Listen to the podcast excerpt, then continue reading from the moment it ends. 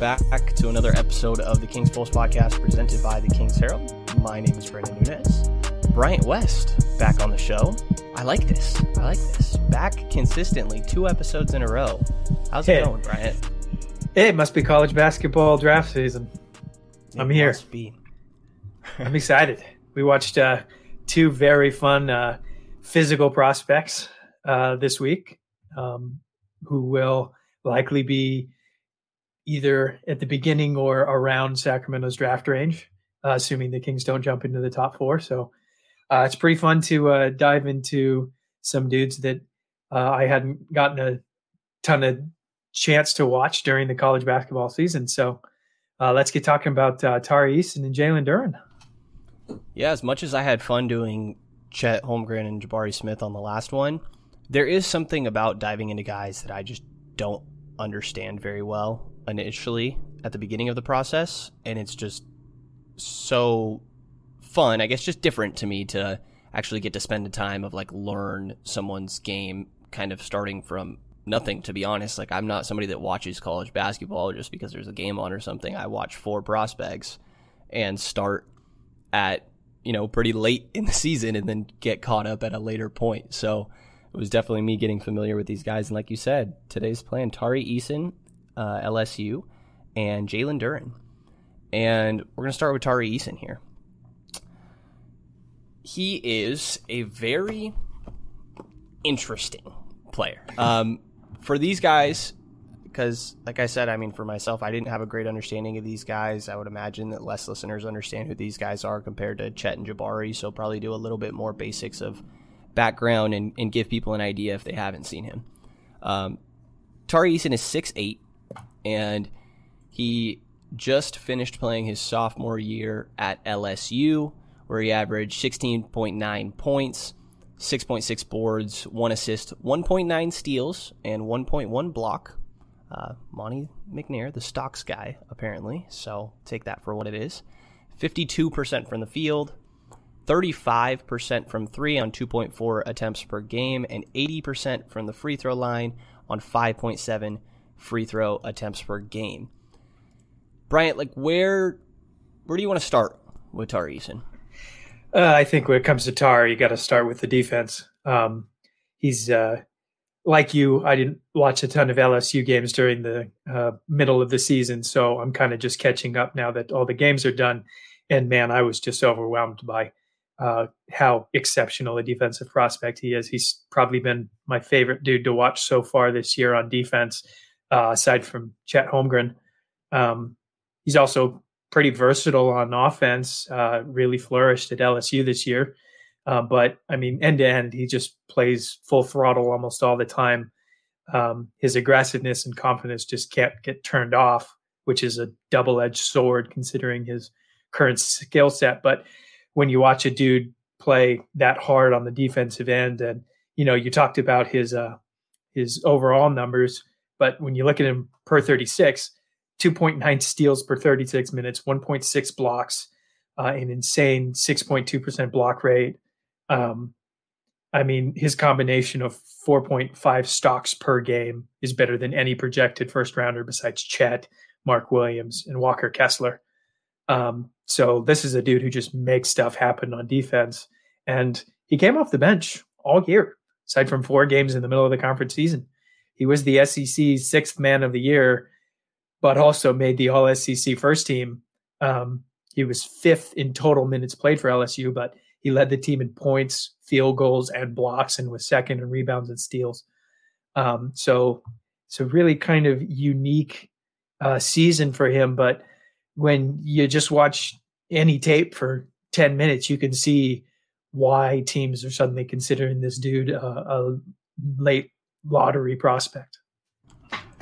Definitely somebody that's risen from where they were at at the beginning of the season, or even months uh, a month before the his sophomore season uh, concluded when he was at LSU. Like, just has climbed so much, and like you're saying, I mean, a 6'8", 220 guy that has that sort of combination of strength and athleticism and being very fluid and defensively, I think what stood out to me the most is like just switchability, which obviously is going to come with everything that I just laid out there in his athletic build, but also, I mean, so much of defense is is effort, and that's never a concern with Eason. If anything, sometimes maybe it's a little too much, like you were kind of hinting at a little bit there that we'll get into, but it's the switchability for me. Like I um, don't like to go to positions as much as maybe I used to. I, I'm kind of subscribing a little bit more to this positional basketball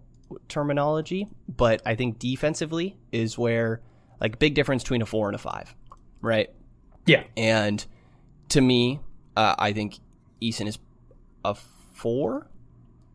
Uh, not that he can't be the five, but I think he's his best defensive talent to me is on the perimeter rather than like being asked to be the rim protector of a team.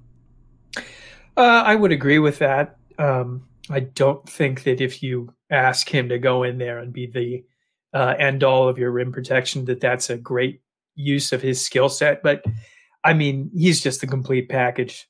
Uh, six eight, like you said, plenty of explosiveness, uh, just an incredible amount of fluidity for his size and strength. Uh, super aggressive.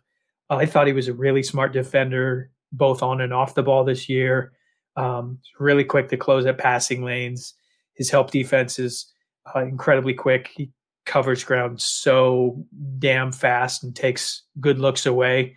Um, LSU played incredibly aggressive press defense all year, and Tari played perfectly into that, um, kind of as a free safety of sorts. But I also do trust his on ball ability, especially like you said on the perimeter. I'm so very comfortable projecting him in space at the next level. Um, he can flip his hips super quickly, kept his balance with a ton of SEC guard opponents. Um, I think he's just going to be a chaos factor on defense while also being a pretty damn good on ball defender. Yeah. And, you know, I feel like typically it's difficult to be confident that a guy's going to be a good defender when you're not talking these outliers like a Chet Holmgren or um, Evan Mobley or Onyeka Okongwu fell into that. Like, uh, I know we were both really high on Isaac Okoro, but like for a guy that's probably in, I don't know, second half of the lottery, or we'll see where Eason ends up because I think there's going to be a decent bit of probably a pretty big tier of where yeah. he could uh, arrange for him. Um, but to have a guy that like I agree with you, I feel confident is going to be a very impactful defender, not just a good defender that like holds his own. Like I think he's a playmaker on the defensive end, um, and it's extremely valuable in today's NBA, and it's certainly not a nothing on the other end either. Although maybe it's where things are a little bit more complicated. Um, am I overhyping my like am I believing too much in it translating to the NBA? The his um, defense. I I think that anytime you talk about a prospect at this level, um, even when you and I are saying, "Man, he one of the better defensive prospects we've seen in that kind of lottery range this year," um, it, it is key to note that every single dude who's not Evan Mobley takes more time to transition on defense than we ever expect. Um, and I'm sure the speed of the game is going to take Tari uh, a, a, while to catch up to. But in terms of just projecting that transition, I mean, it. I would be very surprised if he is not at least a decent defender by the end of his rookie season, and it may be quicker than that because he's just a dude who his his innate ability to know and ha- know how to help on defense, uh, how to stay in front of Kentucky guards, Alabama guards, switched at a moment's notice.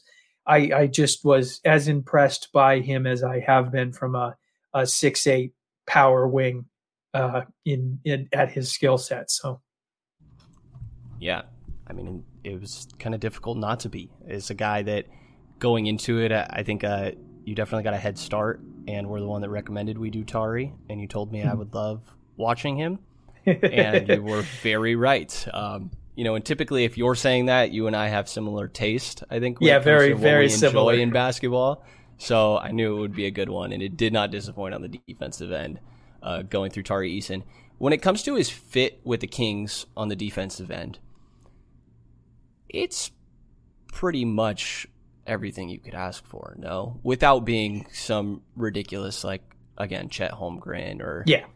I, I don't I'm not trying to hype up Tari as like defensive player of the year type thing or anything like this. Like he's not coming in and making you a good defense when you're, you know, the Kings sitting at what 26, 27th this year, mm-hmm. and that's a significant improvement from being worst in the league like they were the season before. Like I don't think Tari comes in and fixes everything, but I think he's a step in the right direction. Like Harrison Absolutely. Barnes is a maybe well Harrison Barnes has slowed down, but I think Harrison Barnes was somebody that was viewed as like a plus defender, but I don't think he makes you a better defense. I think he can just be part of a good de- defense, and I think Tari yeah. improves it. Look at in the Kings' range, assuming they don't jump into the Chet Holmgren or Jabari Smith range. Can't honestly say that there's a dude I'd trust more to impact this team's defense more than Tari, aside from maybe the dude we'll talk about in a little bit. I think that's a, a discussion at least, but like I trust Tari Eason on the defensive end decently more than I trust Keegan Murray. And that's not to say that Keegan Murray's defensive stats aren't pretty damn good for a dude at his offensive usage rate, but Tari Eason was just a totally different uh, defensive event creator. Um, like you said, it's not going to change the Kings overnight, but it's a step in the right direction. It's a player at a defensive position that they completely and utterly lacked this year. Um, so, uh, if you're looking for defense, I think that he's going to be the most interesting dude in the Kings range. Um, we should talk about his the the clear and obvious weakness when, when it comes to his defense is uh, his foul trouble. Um, to a certain extent, after watching a bunch of tape, I don't really care about his foul rate as much. Um, LSU's defense was just so naturally aggressive and relied on Tari being this elite defensive playmaker that he is. So I think they were fine with it for most of the year. Um, does that mean he needs to learn more defensive discipline at the next level. Absolutely. Um, does he have a bunch of silly fouls at LSU? Absolutely. But I know you agree with me here when I say I'd always rather have players have to learn restraint than have to learn to be more aggressive on defense. Um, we use that logic all the time when it comes for passing and, and advanced playmaking.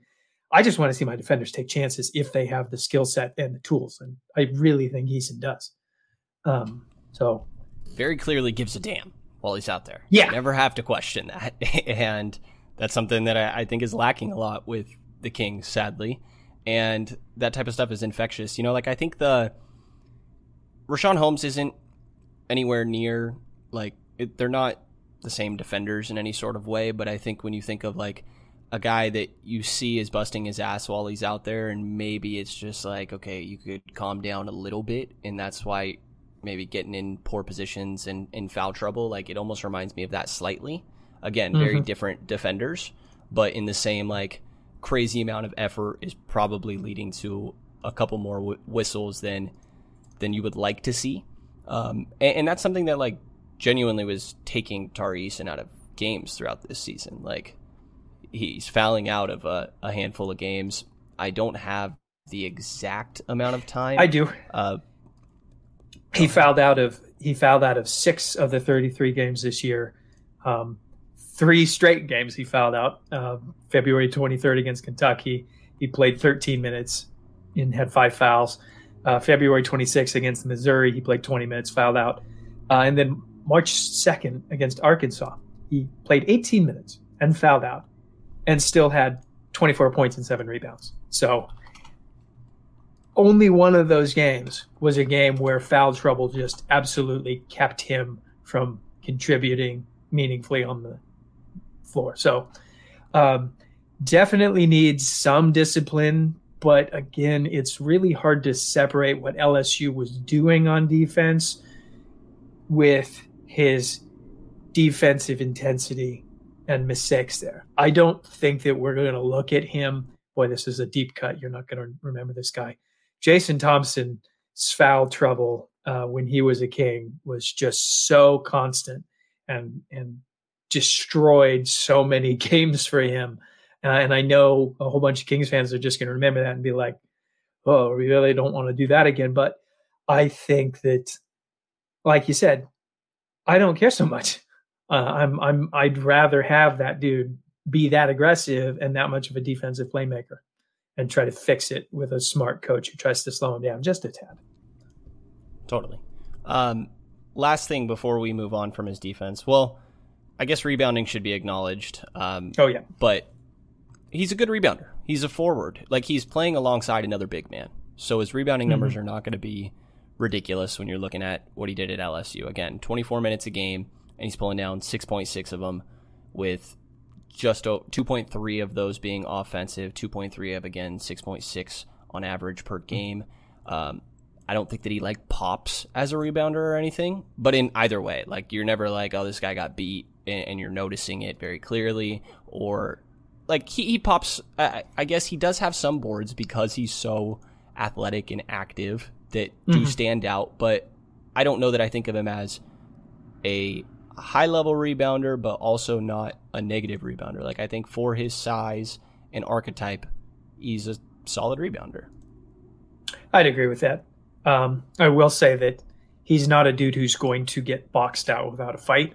Uh, but I also don't think he's going to come in and um, be second on the Kings next year in rebounds. Um, but again, it, it's just a step in the right direction there. So yeah. Last question I have here on defense, and I think Tari's a guy we probably end up spending more time on defense than offense. Well, we'll see how it goes, I guess. Yeah. Um, you know, when we talked about Chet, and I think this is the question if you're talking about a forward that you're pairing with Domantas Sabonis, is that is there an ideal answer to which one of them, and let's say in this one it's Tari Eason and Domantas Sabonis, is the one guarding the pick and roll? Like, because when it's Chet, uh, like we talked about in the last episode, I kind of think like if you're not having Chet guard the pick and roll, you're yeah. taking away one of his best skills. Mm-hmm. Tari, uh, I mean, we just didn't see it all that much at LSU, right? They're very switch heavy. Um, mm-hmm. There's moments, but you know, do you think that it's a pretty obvious fit there? Like to me, I think it's good to have Sabonis involved in the pick and roll rather than having like weak side responsibilities and having to get out to the perimeter to close out. Um, and meanwhile, Eason can have Sabonis's back when he's in the pick and roll and be that like weak side rim protector mm-hmm. who can close out hard and and be on the perimeter when he needs to be. No. I agree that it's not as clear cut a uh, decision as Chet is, just because Chet's ridiculous size just makes it so much more obvious.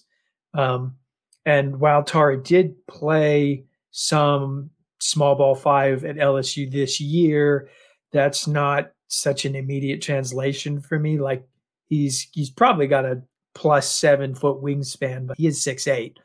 Um, I agree with you that the ideal there is more of a balance, but there's no way that teams aren't going to try to hunt Sabonis in the pick and roll more than uh, you know Tari once he's got a year or two of experience in the league. So um, it's not a clear cut answer, but I will say that I am excited to see Tari play more uh, pick and roll coverage at the next level because he, he's just got the quickness and the defensive instincts, I think, to be pretty dang good at it. Definitely. I think there's reasons to buy it. And I guess outside of the Kings, just in general, do you think that, eh, just quick hitter here, do you think that there's teams that will try to play Tari as a five in the long term and view him that way? Uh, boy, I would hope his future team doesn't just say, "Yeah, we're going to box you in as a five. Um, mm.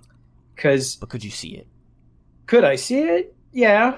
Um, I I just wouldn't love it. He's yeah. he's not that tall. He would be. It, it's the Richaun Holmes case. Uh, a and, and to be fair, I think he's probably a little bouncier um, and explosive than Holmes. But if that's the dude you're asking to be your five man, even if he is a very good, versatile defender, you're still limiting yourself against a third of the league in terms of dudes who are just going to overwhelm with size. So, yeah, I'm definitely with you. Um, okay, going to his offense. Um, I think let's start with the three point shot. He has a lot of intriguing aspects to his offense all around that we'll get mm-hmm. to here, but I think I'm going to start with the three point shot because we know what he's going to be on defense, or not know what he's going to be, but I think I have a decent idea. I feel confident about him on the defensive end, and offensively, there's a lot of flashes, but you don't know what actually is going to click. At least that's kind of where I'm at.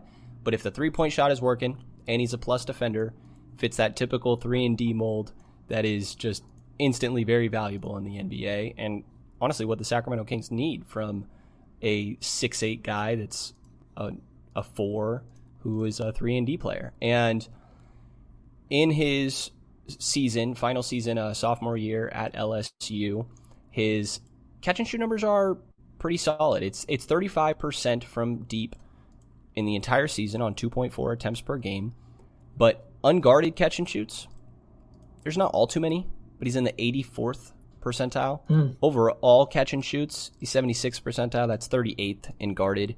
Um, I don't know that he has like the quickest release or anything no. like that. I would say um, very much some not. little funky. I, I came to realize that like there was a massive rework of his shot at some point mm-hmm. um, in the process of him getting to where he's at now.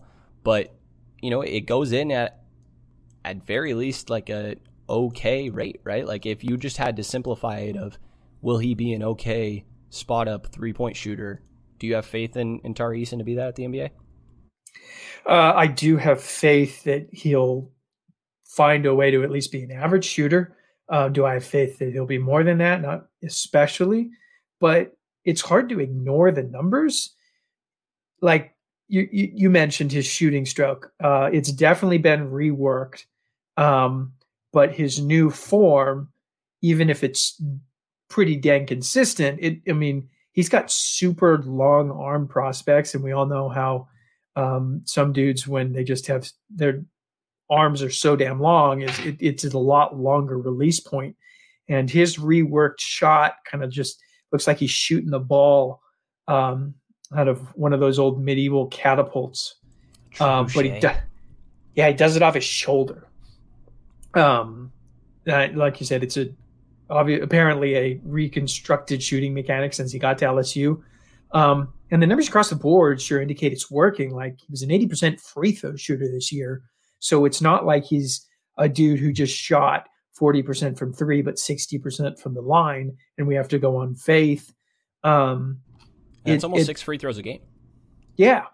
Um, now his shooting volume isn't high enough to where I'm comfortable saying that it that he's got consistency here. Um, 411 scoring plays in the half court last year. Only 92% of them ended up being jump shots. Um, like you said, catch and shoot numbers are pretty dang good. Uh, in some of the highlight reels, he's just doing off the dribble three pointers. Like anybody who wants to go believe in Tyrese and just go watch the Alabama the at Alabama game I watched this morning because oh boy, that's a a shooting uh, game for Tari if I've ever seen one. But um, didn't take many mid range shots. Nearly eighty percent of his jump shots were from three, and fifty percent of them were closer to the paint. Um, so the numbers are there. The volume is somewhat not there, but it's promising at the very least to the point where if I think he's going to come in and suddenly be teams aren't going to zero in on him on offense as like this dude they have to pay attention to. At the very most, I'm going to say his relative ceiling on offense is just going to be a fourth, fifth guy who makes his value on the other end. So as long as he hits average, slightly above average deep shooter for his position, heck, I'm, I'm perfectly wonderfully happy getting that in the uh, mid to late lotto.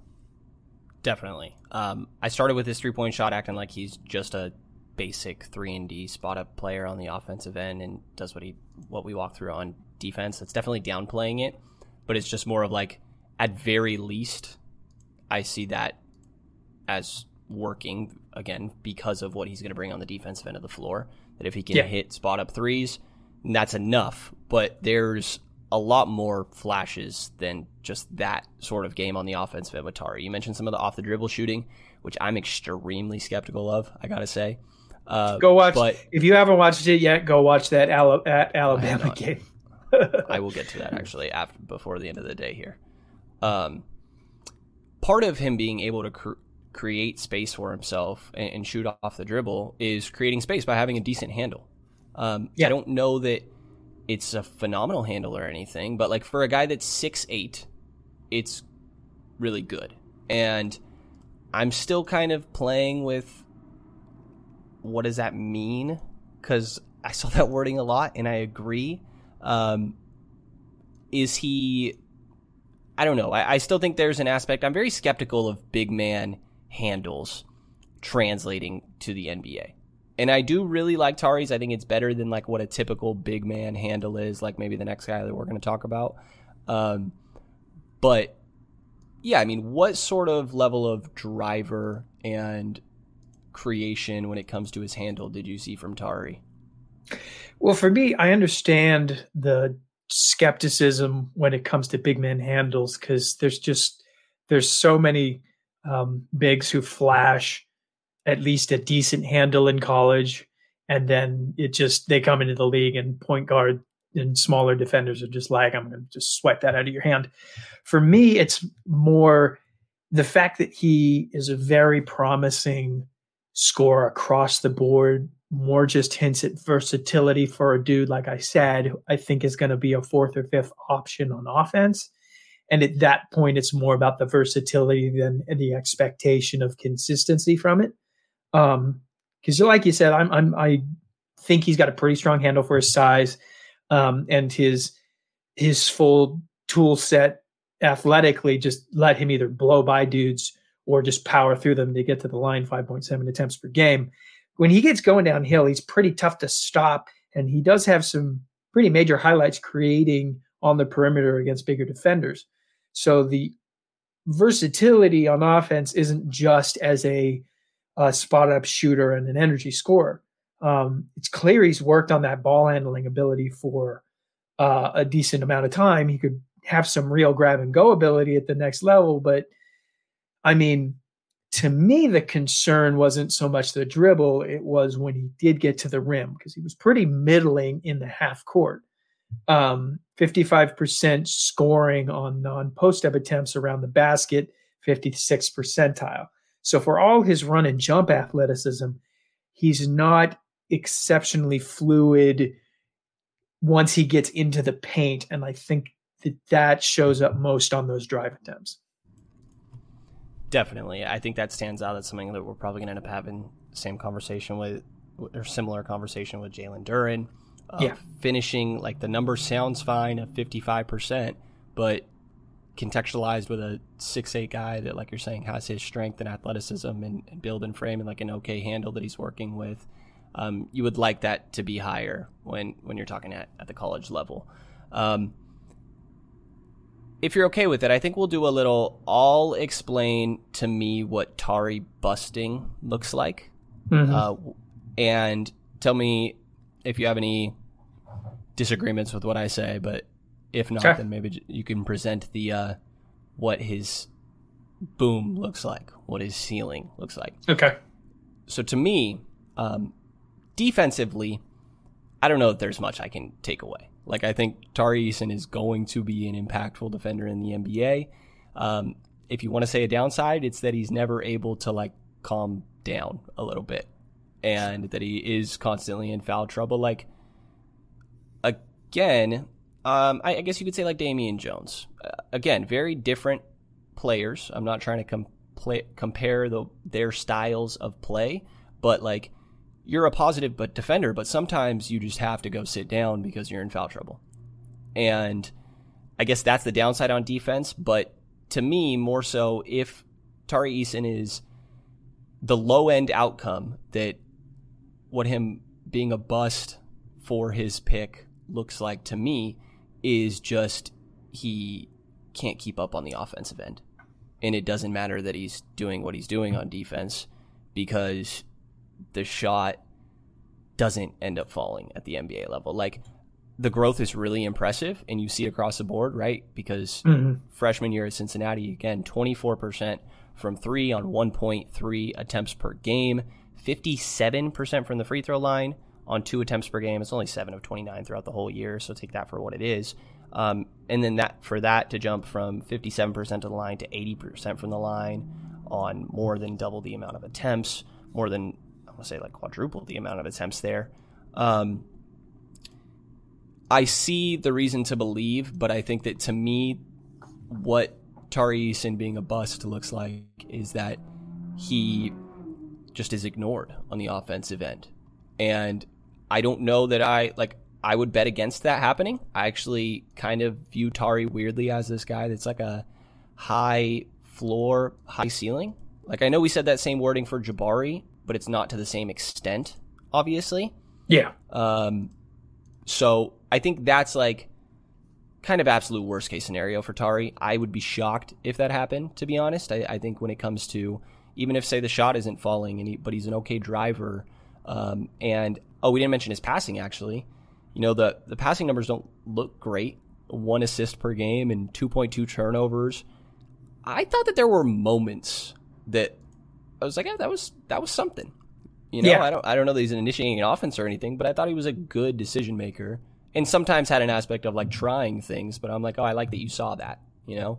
Yeah. Uh, um, yeah. I think where, I think that kind of there. I kind of think that speaks to um, where his aggressiveness really comes out because he's not a dude who's just aggressive in the framework of his current skills. He's a dude whose aggressiveness shows up in those secondary skills that he's clearly trying to develop. Um, like he whips a smart pass every now and then. It's just not consistent and not as often as often as not. It led to turnovers. Um, he does have a borderline case of tunnel vision. To me, that's the biggest area of offensive growth. He can get stuck on autopilot as a dribbler and miss doubles coming at him, but as often as not, he could figure out where the ball needed to go. So it's definitely something he needs to work at. He's um, it he's he's it it's definitely something he's got to get better at. It's not something I'm in, overly concerned with because I don't think his role at the next level will will be so much that he's getting doubles thrown at him. And I think there's a real chance that suddenly we're looking back at him like, wow, he's making good passes here. Um, but you know, it, it, he needs to prove it. Um, now, in terms the, of his floor that I presented, I think that floor is realistically a bit scary because, you know, like I said, his volume as a shooter is just not there to prove anything more than his free throw numbers, which in a way has been shown to be one of the most important numbers for a shooting prospect coming into the NBA. 80% is 80%. Um, that all said, this is the first year that scouts have really gotten to see him be a average or better shooter. This isn't he didn't like he wasn't a great shooter in high school who just had one really bad year at Cincinnati.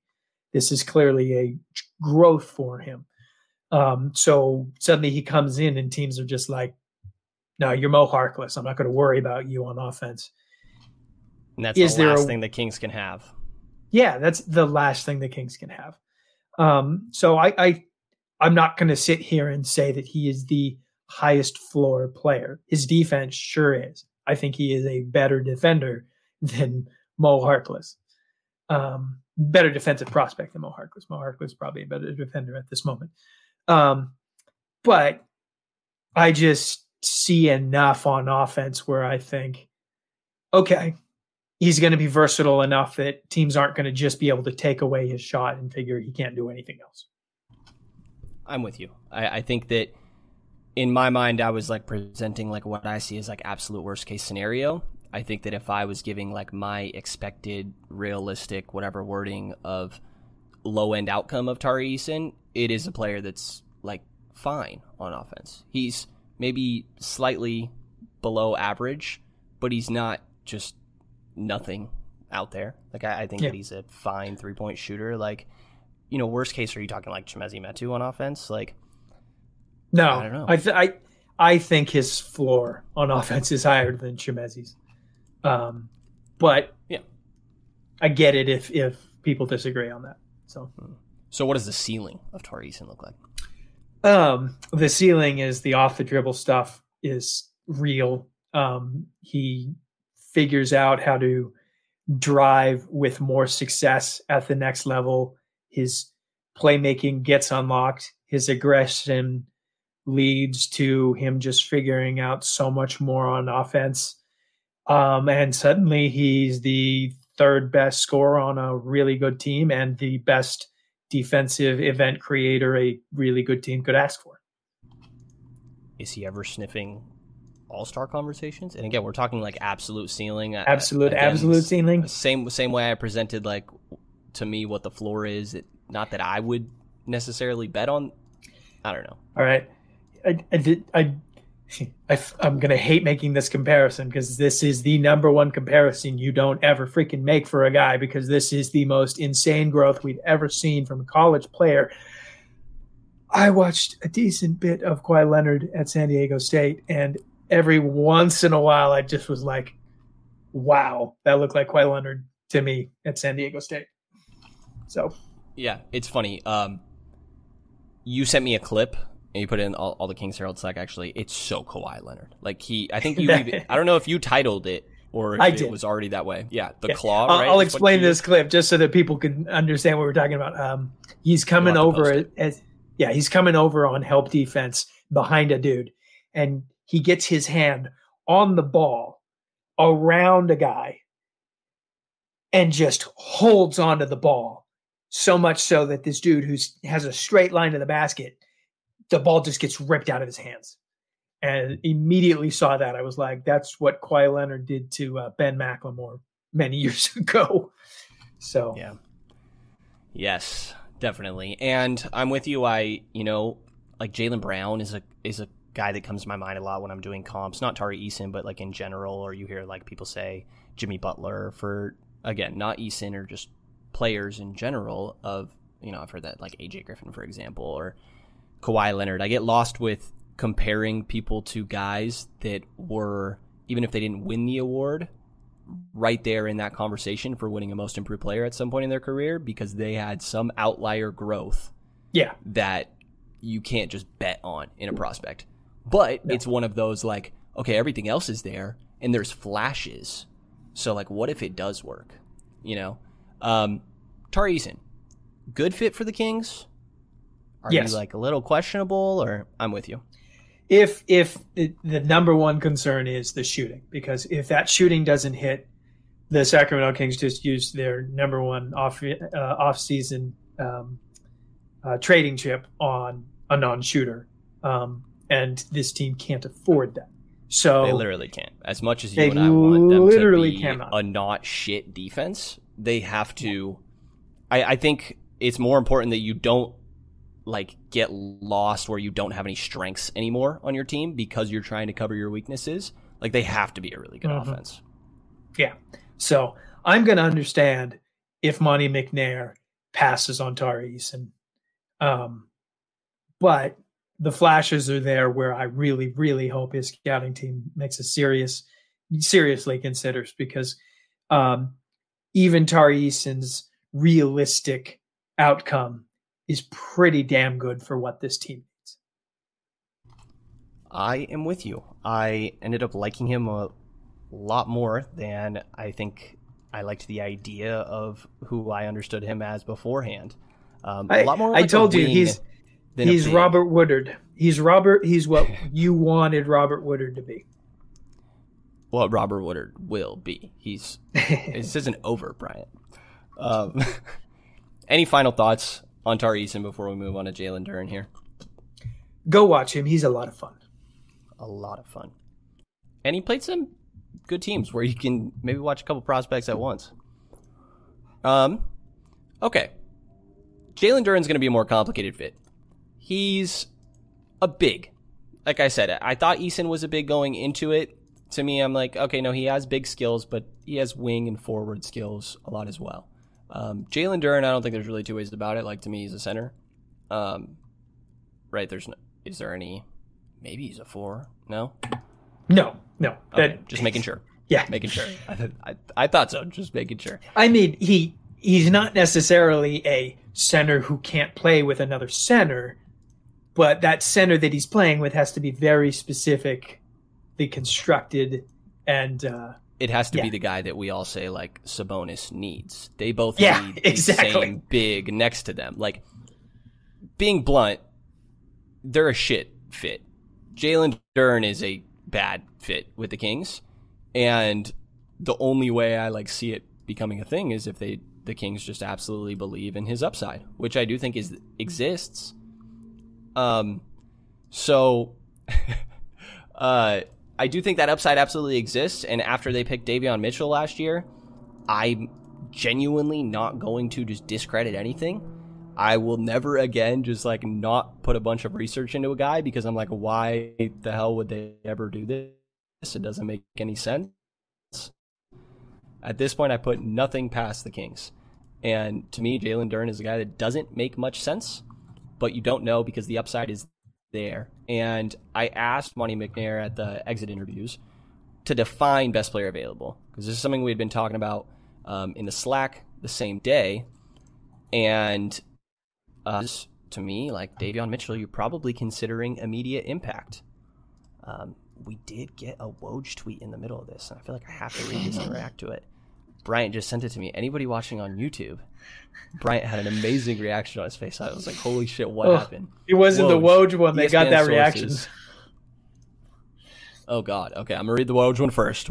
Uh, ESPN Yes. sources: The Sacramento Kings have secured permission to interview several assistants for their head coach job, including Golden State's Mike Brown, Brooklyn consultant Steve Clifford, Milwaukee's Darvin Ham and Charles Lee, and Boston's Will Hardy. I think that's the first time I've heard Will Hardy's name. Uh, It is. there. And then Shams Charania. Oh shit. Um, oh no. the Sacramento Kings will interview Mike D'Antoni. That's fine. Uh, and Mark Jackson uh, for their head coaching job, among other among over a handful of total candidates. Sources tell me and Sam Amick. Shout out Sam. The Kings have done background on vast majority of available coaches and narrowed to a small group. I don't know that at D'Antoni, I, I certainly didn't expect. I I thought that it would just be talked about by like us in conversation of like hypothetical. I don't know that I expected to see Shams or Woj dropping D'Antoni's name attached to the Kings. yeah. But we won't Um, get too into it. I just wanted to no. read and react. I couldn't not um, and pretend like it wasn't there. A Woj Why tweet about the Kings. I have to. Why isn't Kenny Atkinson's name in that Woj tweet? I don't know. It's weird. It's weird. That's Um, a really good list aside from uh, Mark Jackson, but you know, which why isn't Kenny Atkinson there? dude I, I would be so shocked i wouldn't understand if if anybody wants to real quick i guess tiny little tangent if you want to understand like why mark jackson is just not the right coaching hire despite him being successful during the time he was within golden state when by the way he had two of the best shooters of all time we just didn't quite realize it yet and he did to be fair mark jackson told everybody i have the best shooting backcourt of all time and nobody believed him I think Mark Jackson is good at motivating people. I think he'll go to extremes to motivate people to the point where he's making shit up. If you look up Mark Jackson stories, there are so many out there. Um, I've asked around a little bit to like try to confirm shit, and I don't I don't have confirmations on any specific stories, but definitely like a oh yeah no I hear a lot of stories too. And I'll just say like Vivek was part of Golden State staff there's stories directly between Harrison Barnes and Mark Jackson, which who knows the validity of that, but like there were many people that if this stuff is true about Mark Jackson that he's doing all this extra over the top stuff behind the scenes, so many members of the Sacramento Kings we're directly witnessing that. I would be shocked if Mark Jackson was hired. It kind of feels like Mark Jackson's name is thrown in absolutely everything, and like Woj and his agent are just on good terms. Uh, the fact that it says will interview Mark Jackson makes me. Uh, I was really enjoying that list until we got to that. Ugh, tough Ugh. one. Tough one. All right. Well, all right. I know we Sorry, have. Yeah. No, you're good. I'm. I. Yeah. I want to dive more into that, but we do have Jalen Duren. Yeah. Oh, I was going to play this Monte clip. Let's do this first. I was segueing into this. I asked McNair what best player available means to him, which I saw some people uh, saying they think it's a stupid question. It's not, you know, he's like, obviously just the best player. Like, it's how much is a factor of immediate contributions compared to what is going to be their absolute best uh, um, uh, long term potential ceiling outcome. So here's McNair, and, and he references Davion Mitchell in it because part of my question was you, you mentioned that you thought Davion was the best player available last year, and what does that mean? So here's Monte McNair. NFL Sunday Ticket is now on YouTube and YouTube TV, which means that it just got easier to be an NFL fan, even if you live far away. Like maybe you like the Bears, but you're hibernating in Panthers territory. But with NFL Sunday Ticket, your out of market team is never more than a short distance away, specifically the distance from you to your remote control. NFL Sunday Ticket, now on YouTube and YouTube TV. Go to youtube.com slash presale to get $50 off. Terms and embargoes apply. Offer ends 919. No refund. Subscription auto renews. 20th Century Studios presents Vacation Friends 2. Now streaming only on Hulu. Look at us. All together again. We just wanted to give you guys a real honeymoon. Shots! Shots! Shots! Now streaming. He was just released from jail. Where can I get a drink around here? Back on vacation. This place is nice. It's drug lord nice. I'm sorry, drug lord nice? With more baggage. Ever since he showed up, he turned this relaxing vacation into total chaos. Who does that? Vacation Friends 2, rated R. Now streaming only on Hulu. Yeah, I think for us, the, the draft is um, one of the few times that you can add, you know, usually a, a younger player, right? Often guys, when they reach free agency, um, you know, they're they're multiple years into their career, um, and so you know somebody like Davion, um, already an impactful winning player, and then uh, the work ethic, the character, all that to continue to grow. So uh, yeah, I, I don't know if it's you know we want a guy who's going to impact from day one and and hopefully for years and years to come. Um, so you know it's hard to give maybe a very specific answer there, but yeah, we want the player that's going to come in and um, you know, and help us, uh, you know, not just for one year or not just five years from now. So, uh, best player for us is is the guy that's going to do that, regardless of position and and different things like that. What stands out there, Bryant? Because to me, it's uh, we can't take a project. Oh shit! I shouldn't have said that. Um, well, I mean, you know, anybody like long term. It's not just year one that matters. Yeah. Um, I mean the, the the backtrack there does stand out to me. Um, you when you when you first got that quote and you said that over to me, I was immediately like, "Ah, oh, well, they're not taking AJ Griffin."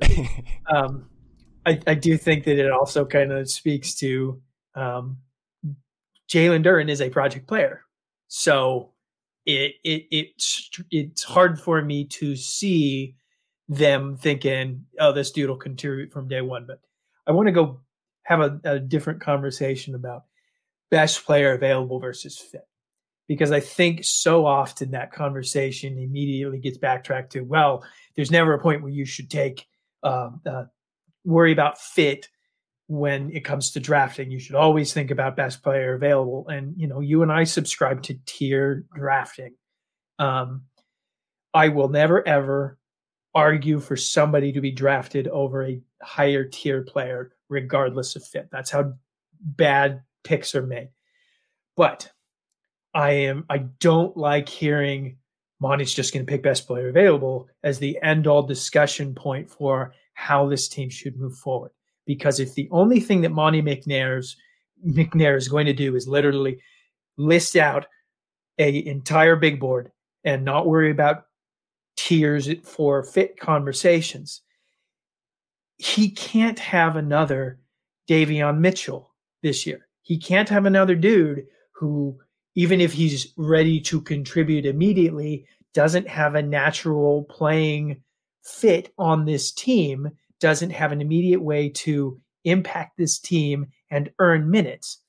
And while it's easier to see now why Davion was the pick last year because Tyrese Halliburton got traded halfway through the season and now there's an opening at the guard position.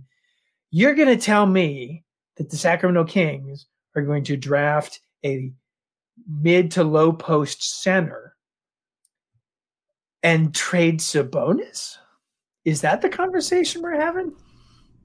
So, Bryant, I'm with you, but you can take those exact words last offseason and be like, so you're going to tell me they're going to draft a guard and trade Tyrese? Are we really having that conversation? Because we shouldn't, but we kind of have to. It like if if he trades Sabonis this year, it will definitely be even more surprising than it would. him trading Halliburton last year. It would. Yeah. Absolutely. I, am with you. I'm kind of just tongue in cheek, you know. Um, okay, I so get your get point. Into, it's a it's a it's a funny point. And there is an aspect of like just if you believe that that is the best player available, which again, part of why I asked this question because I don't know what best player available means. Everybody has none of us own, ever like do. different definition. It's sometimes it's a little bit of a cop out answer to just be like he was our he was the best player left on our board. Like why? Why? um, oh, look, uh, your buddy James Ham just confirmed Kings will begin virtual interviews with coaching candidates next week. Confirm the initial list includes Mark Jackson, Steve Clifford, Mike D'Antoni, Mike Brown, Charles Lee, Darvin Ham, and Will Hardy. In person meetings expected after the first round of Zoom interviews.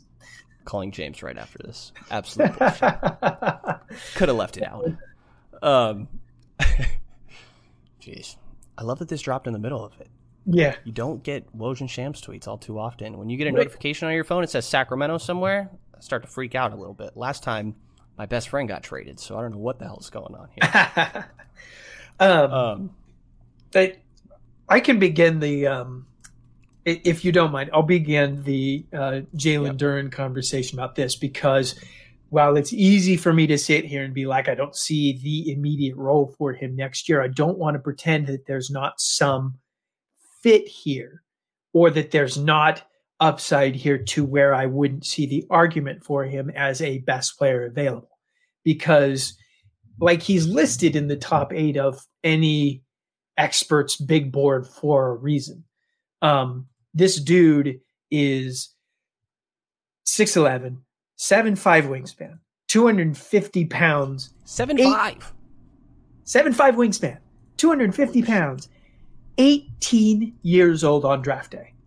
Um, fully elite, no hesitation in saying that. NBA athleticism across the board. Explosiveness, power, strength, foot speed, you name it, he's got it. Plays with a rare level of tenacity and power, even among the recent crop of power bigs.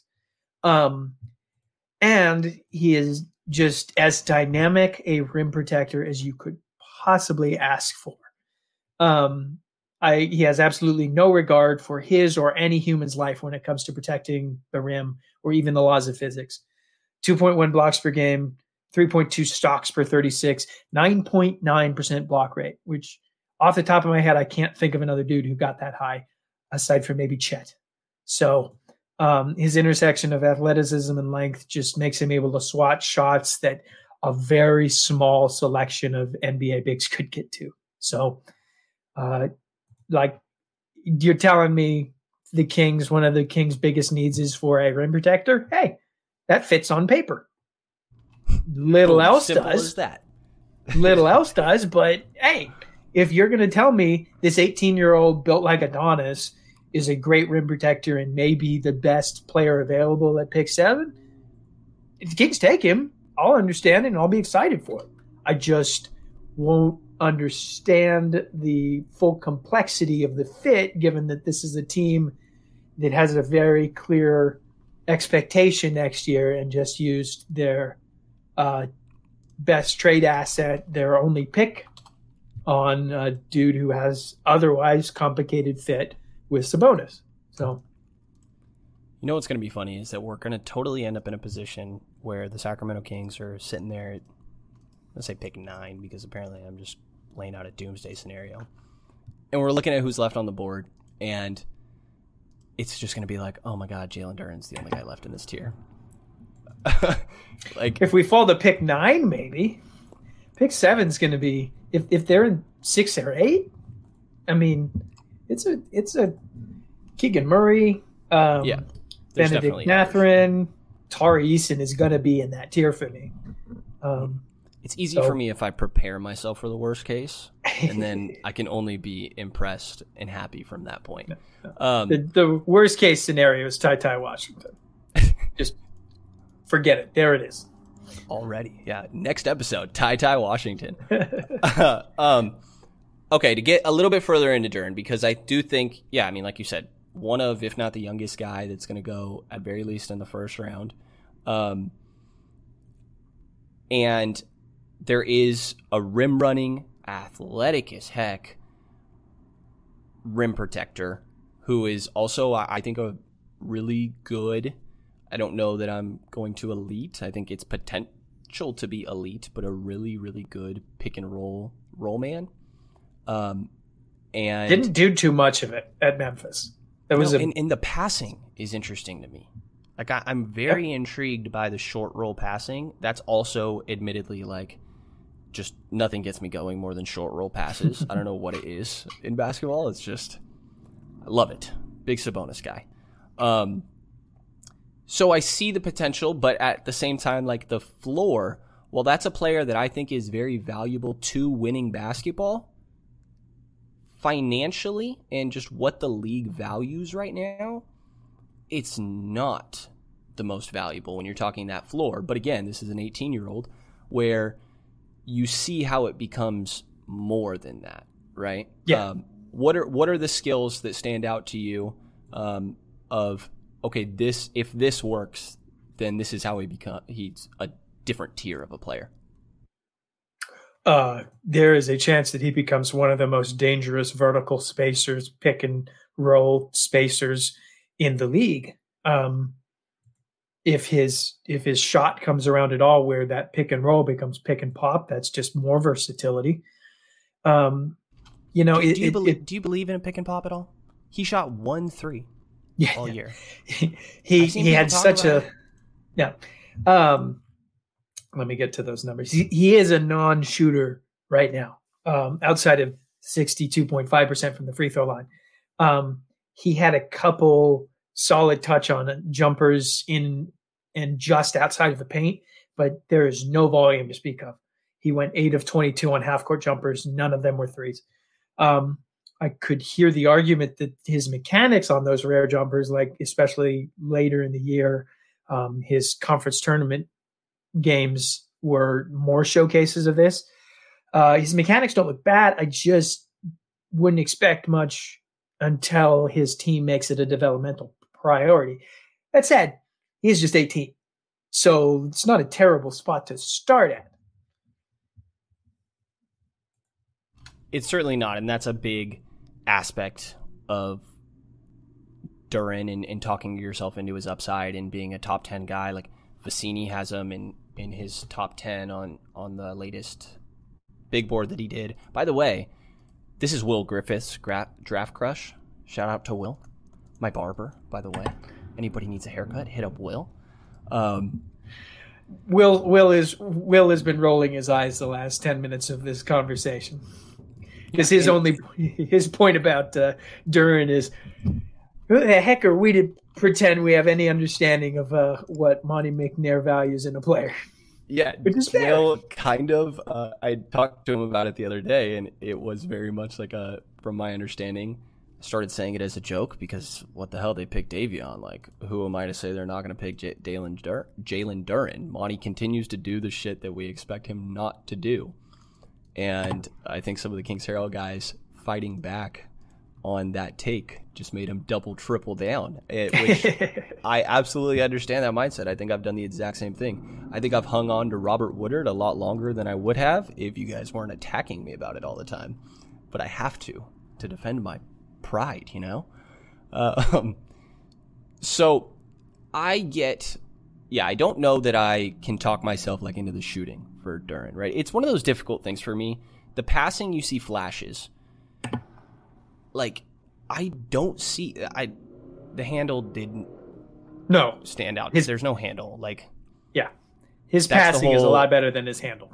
Yes, like I for Tari Eason, and again, what there's a two year difference between them, um, at least. Again, during uh, one of I think it's the youngest guy in the draft class. I think it's two and a half because okay. uh, Duren's still going to be 18 by the draft. Tari's going to turn 21 right before the draft. Yeah.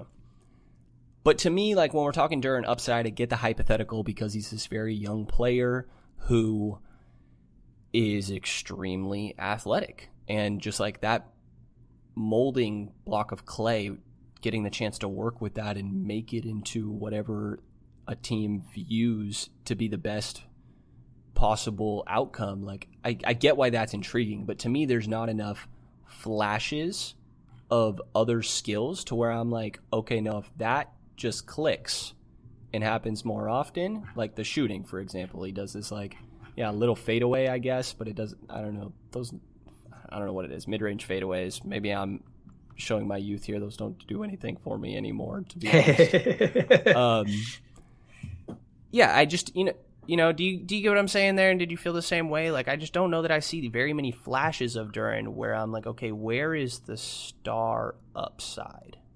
It doesn't have it doesn't have to be there, but I feel like sometimes he's talked about that way. I, I I don't see the star upside in him, but I do want to emphasize that it's hard for me to ding him too much because Memphis was just such a messy team this year. Like I don't want to trash the Tigers because they were a young team. They really started to get it late together later in the year, um, and they did go like twenty-two and eleven, which was third in their conference. Uh, had two good wins against Houston, won an NCAA tournament game. Uh, kept it pretty dang close with Gonzaga, but like this team just wasn't the best situation for evaluating talent. Penny Hardaway didn't have a true playmaker this year, and it really showed. Um, they ended up like 26th in the nation for assists, and they were top third in the country for pace, top third of all teams. Uh, but they were also eighth in the nation for turnovers per game, and a lack of a true floor general really did kind of limit what they were doing with Duren outside of transition and ball screens. Um, and considering that literally a fourth of all of his offense was post ups, you know that NBA teams are going to be drafting him based on everything else that he shows in his game, uh, rather than what he was utilized at Memphis. So he's a he's a more complicated evaluation to me than Tari Eason because a lot of what Tari did at LSU is stuff that teams want to see shooting off the dribble, drive to the basket, flashing handles. Meanwhile, literally 25% of Jalen Duren's offense was post up plays. So I don't know. I think there's just so much low hanging fruit, none of which leads me to think he's going to be a star on offense. The one that I did hear um, was or an example of a player being asked to play a certain role at college that is just not the best scenario that's going to display what they're capable of at the NBA level because it's just different was Isaiah Stewart of Washington. They that's just a really good him one. up nonstop, yeah. nonstop, and I was like, I guess like the touch is interesting. If big men having a good touch, I think, is very important. That's one of the things that maybe a little skeptical of Tari Eason, uh, but again, more like wing forward type.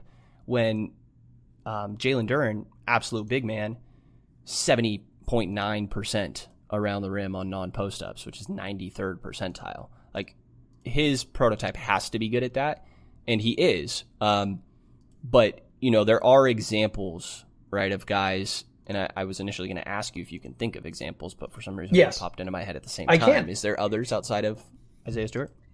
Um, I think the NBA as a whole has gotten pretty good with being patient on project bigs. Um, if you look back at the last couple of years, sometimes like good teams won't they, be patient. They were patient with Willie Cauley Stein. he, uh, Jalen Duren's going to come and seize the throne that Willie Cauley Stein scoffed at. Like that's he's the dude that we thought we were getting when they drafted Willie Cauley Stein. Um, but like the the two first names that come to mind are James Wiseman and Jalen Smith, and those are two instances of good teams overvaluing project bigs and not being patient enough for them. But otherwise, like the list when it comes to later lottery or all the way down to the twenties is pretty good. Um, Isaiah Stewart's a really good one. Uh, Pokusevski's another one. Precious Achiuwa's doing good things in Toronto. Um, it doesn't mean they got immediate playing time. Like Stewart's the only dude on that list who got serious minutes his rookie year. Uh, Isaiah Jackson didn't get that much playing time even for Indiana this year. Kai Jones.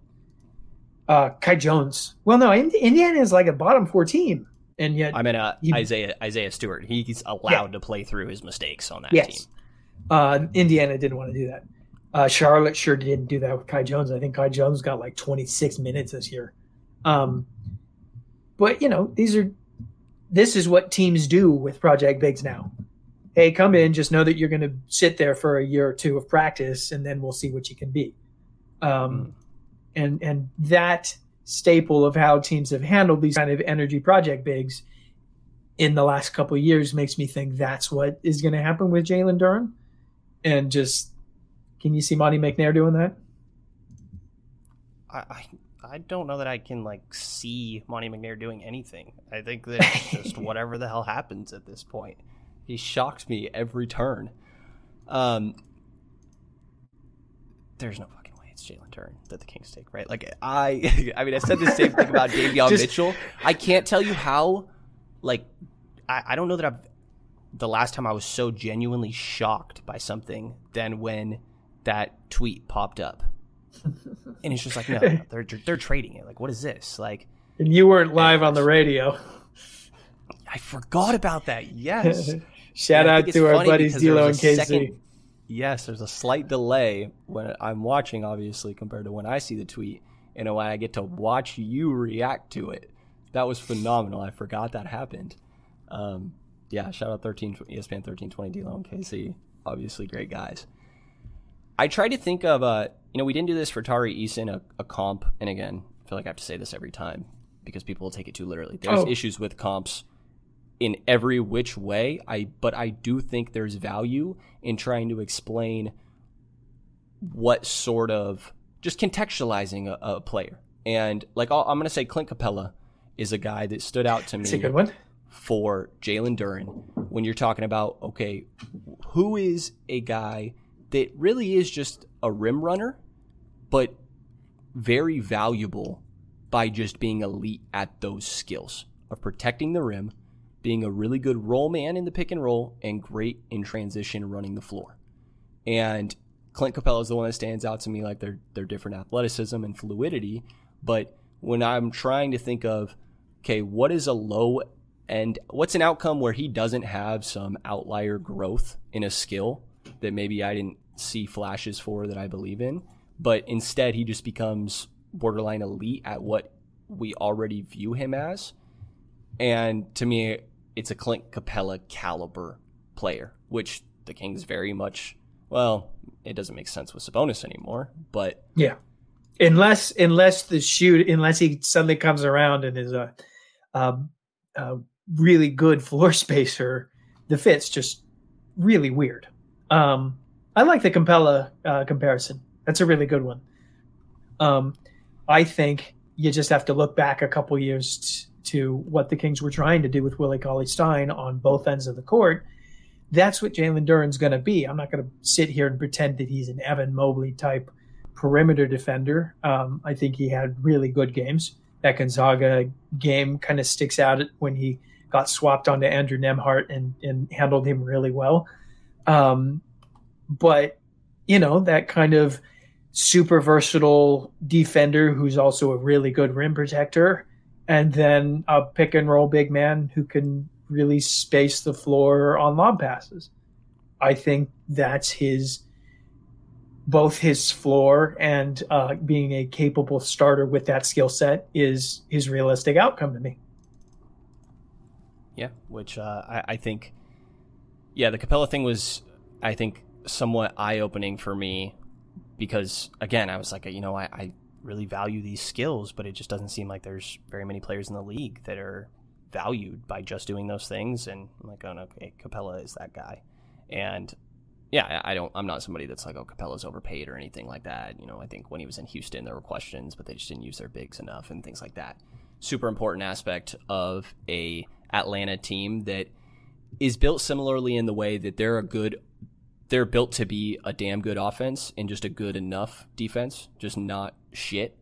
And Clint Capela is the reason that they weren't absolute trash on defense. I know they still were pretty rough, and I will say, obviously, Onyeka Okongwu became an aspect of that as well. I felt like I was like getting told Onyeka Okongwu through your eyes right there when I didn't mention him. um, bigger, so, a b- bigger Onyeka. With with so Jalen way less shooting upside. For sure, for sure. I mean, I'm taking Onyeka for sure. Um, yeah, but yeah, Jalen Duren doesn't make much sense, but I think it's important to understand the entire layout of a draft, no matter because if you are sitting at a pick and based on the big board that that you made and I think it's important to make a Kings centric one but then also just a general big board based on how you view the talent level of each one of these guys because again the reaching through tiers is where I maybe have an issue mm-hmm. right um if you're sitting there and, and Jalen Duren is just to you and probably I, ideally you know intel around with some of the other teams that Jalen Duren is also highly valued, and you understand the way you're able to like make that argument. It's it's good to have that understanding to then go out and know how to capitalize on on trade situations. Mm-hmm. Um, so I do think it's important to know all this stuff, even though he's one of the guys that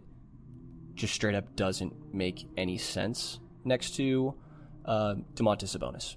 You know, even Davion Mitchell, like I talked myself into it by the end of the day, probably. I think, I don't know, maybe not the end of the day. It's probably a little too much.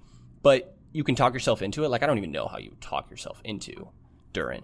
Um, so I, I had that little, I guess, dropped an okay comp for Duren a couple. Did you have anything for Tari Eason? Like, I genuinely didn't know. I think I could have put more time into it and maybe come up with something, but there's nothing that stood out. No, nobody that really stood out that was like a anywhere we- realistic. Um, he, he, he's really kind of a unique player in terms of his uh, havoc defense from a four. Is he like a discount Isaac Okoro? a discount Isaac Okoro. I think he's a slightly bigger Isaac Okoro with more shooting promise for sure. It, it's offensively like you know Okoro, better passer and, and an elite yes. finisher. Yeah. To where it's like, okay, the handle is intriguing because when you are driving in, if you get to the rim, you're probably going to finish it and you're going to make a really good decision with the ball. Eason has promising passing, but uh, yeah, I don't know. I'm just I'm reaching here, Brian. I'm, I can not think of something for Tari Eason. No, me neither. I'm trying is to that, look at the list. A, does that like scare you away at all? Like, no. if you're ever like, I can't think of a prototype. No, I, I don't uh, give a shit when it's top guys like a Chet Holmgren. I don't care that I can't think of a comp for this guy that is just an absolute it, controlling the game on on both ends of the floor. But like middle of the lottery, do you start to be like, ah, I don't know. There's nobody like this that's worked before. Not really, because my love of uh, comparisons ended when I realized that NBA draft.net was skewing my vision of, of how to compare players. Um, it's more just skill set. Like Tari Eason clearly does something on the defensive end that the Kings really need and has enough offensive versatility to where I'm concerned but not overly worried about the the floor versus ceiling outcome. So, yeah, we're gonna dive more into guys. So I'm at a point where I'm not locking in any takes, so I won't force you to do that either. But do you think it sounds like this is a yes, but just to get a hard answer from you, do you think Tari Eason's going to be somebody that to you is like seriously in the conversation if the Kings say stick at seven or fall to eight? I think both of these guys will be in the tier that overlaps where the Kings will end up drafting if it's seven to nine. Um, and I understand the case for either of them, but in terms of since I'm going to have them on the same tier, like I see their defensive upside being very similar. Duren's is probably higher because he's bigger and and more explosive, but also the offensive upside is is in my mind more limited for Duren. So I think I'll have them both in the same tier, and yeah, I Tari Eason's going to be a likely favorite for me in two months. But hey, check back with me in two months. Maybe we'll have watched so many guys that'll be like, oh, I can't even think about Tari Eason anymore. I'm suddenly yeah. in love with Jeremy Sochan. Right. Yeah. Which, yeah, another guy where I have to admit, like, I'm probably a little late to get a really good understanding of these guys. Like, there's a handful of, I mean, prior to a week and a half, two weeks ago, like I thought I had an like very basic idea of who Tari Eason was, and I knew right when I started. I'm like, oh, I was, I have no, I had no clue what this guy was. Not a big. He's a, like a forward wing type skill set. Um, yeah, I think this is gonna be. I don't know. It's it's always fun. I love doing draft stuff. I'm glad that we're here. Um, I am, you know, gonna tentatively say like I, I think Tari Eason's probably going to be in that conversation for me too, but I'm very much being a baby and not wanting to avoiding every way possible to lock in any takes at this point. And I think that I'm, I'm noticing that like at some point like I have to lock in takes about guys that we're talking about when we're going into full profiles, but I'm avoiding it as long as I can until I have like 15 guys, you know, because it's yeah. all contextualized. Um, do you have I I have two in mind that I'd like to do next. I want to run by you, see what you think. You so go. I, I, I, picked these two. I picked the two. I think it works that about. we did like Chet Jabari. We do very top prospects, and then we do Tari and Jalen Duren, two guys that are still lottery prospects, but not at the very top. And then kind of we alternate back and forth, if that makes sense. Um, I really am interested in getting to know Johnny Davis better. Okay. Somebody that I, I know that like I think it's outlier people, but like Matt Penny, for example, who does the Game Theory Pod with um, Sam Vecenie, which Vecenie's freaking phenomenal work. Of course, anybody not reading Vecenie, I don't know what you're doing. If I don't know a prospect, the very first thing I'm doing is do diving into what has Vecenie said about him to give me a basic idea. Um, but I know Matt Penny is like a Johnny Davis, like borderline. Sure. I don't know exactly where it was. Yeah, like five, six. Like I see Devin Booker. Like, um, and don't I don't take that as a direct quote from him or nothing. I've just heard a combination of both those things. But I know there's people that's really high on Johnny Davis. I don't have a great understanding of him, and I think that we can pair him in with Jaden Ivey. That sounds good. Is that right? Um, yeah, that's a good pairing. All right, and Mark Jackson obviously will be a part of the conversation, of course. Uh, we're yeah. having such a good day, and then Shams just had to ruin it. And then James just had to drive the stake into my heart. Yeah. How dare he? How dare he? We have to go from Tari Eason to Mark Jackson. What are they doing to us? It's like the Mark Jackson brand. Would, Mark Jackson would come in and have Tari Eason glued to the bench until uh, the right coach came in and was like, "Hey, he's a defensive player of the year candidate." Mm. Where have we really heard that happen? Is is that Tom Thibodeau's somehow going to become a thing? And then next thing we know, like Taj Gibson is starting next to Domantas Sabonis. Just fully preparing myself for. I will say, if Tari Eason lasts to New York, he's the most Thibs prospect I can think of. Oh my god, he is. He's kind of he kind of is like a, a new age Taj Gibson. he is. He is. Yeah, there we go. Figure it out. Like I don't know how to take that. Taj Gibson was really Taj Gibson was one of the best defenders on those Chicago tapes. It was. You're very, you're very right. Um, he's just a very outdated skill set, to be honest. Like Tari Eason is a I can't think of a good one. I'll say it anyway anyways. total joke, like a modern Greg Monroe. Like, oh god, it's not right at all. I just try to think of some other outdated play style. Yeah, a Marvin Bagley. Um, all right, closer. Yeah. Um, Bryant Bryant West. Any final thoughts from the draft expert? Armchair scout. Um, yeah, go watch these dudes. They're fun. Uh, Tari Eason is uh, a absolute insane man on the basketball court, and uh, Jalen Duren was very aware that he was the biggest, strongest dude that he'd ever match up with in college. Um, I mean, if you want to see insanity, go watch Gonzaga Memphis because uh, Jalen Duren was just absolutely determined to posterize Chet Holmgren, and it didn't work.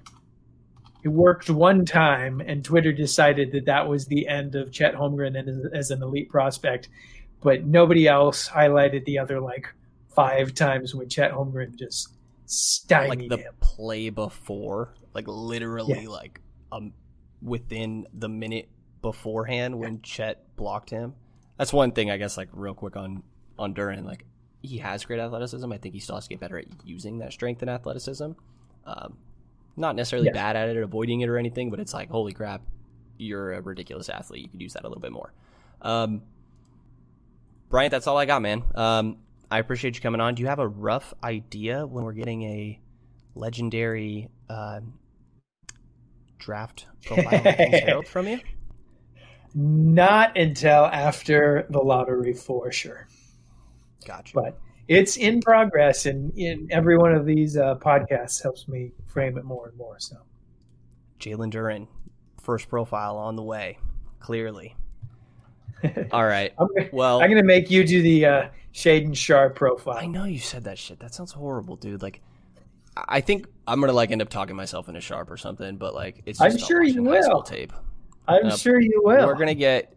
You already know who I'm talking about, but I don't want to throw out names and promise something that doesn't actually end up happening. But definitely have someone in mind that's just going to come on and be the guest that can just talk about Sharpe because and yeah, save me a little bit of research, which would be much much appreciated.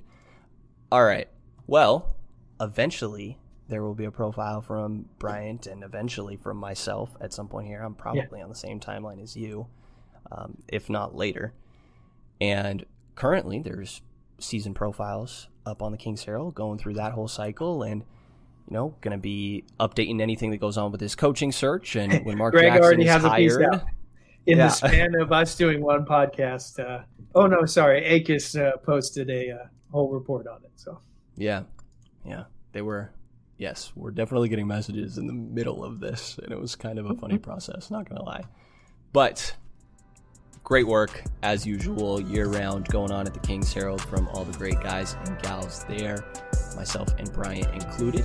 So definitely take a look at the site and the Patreon to support local independent Kings coverage. And if you enjoyed this episode of the Kings Pulse podcast, please subscribe, rate, and review.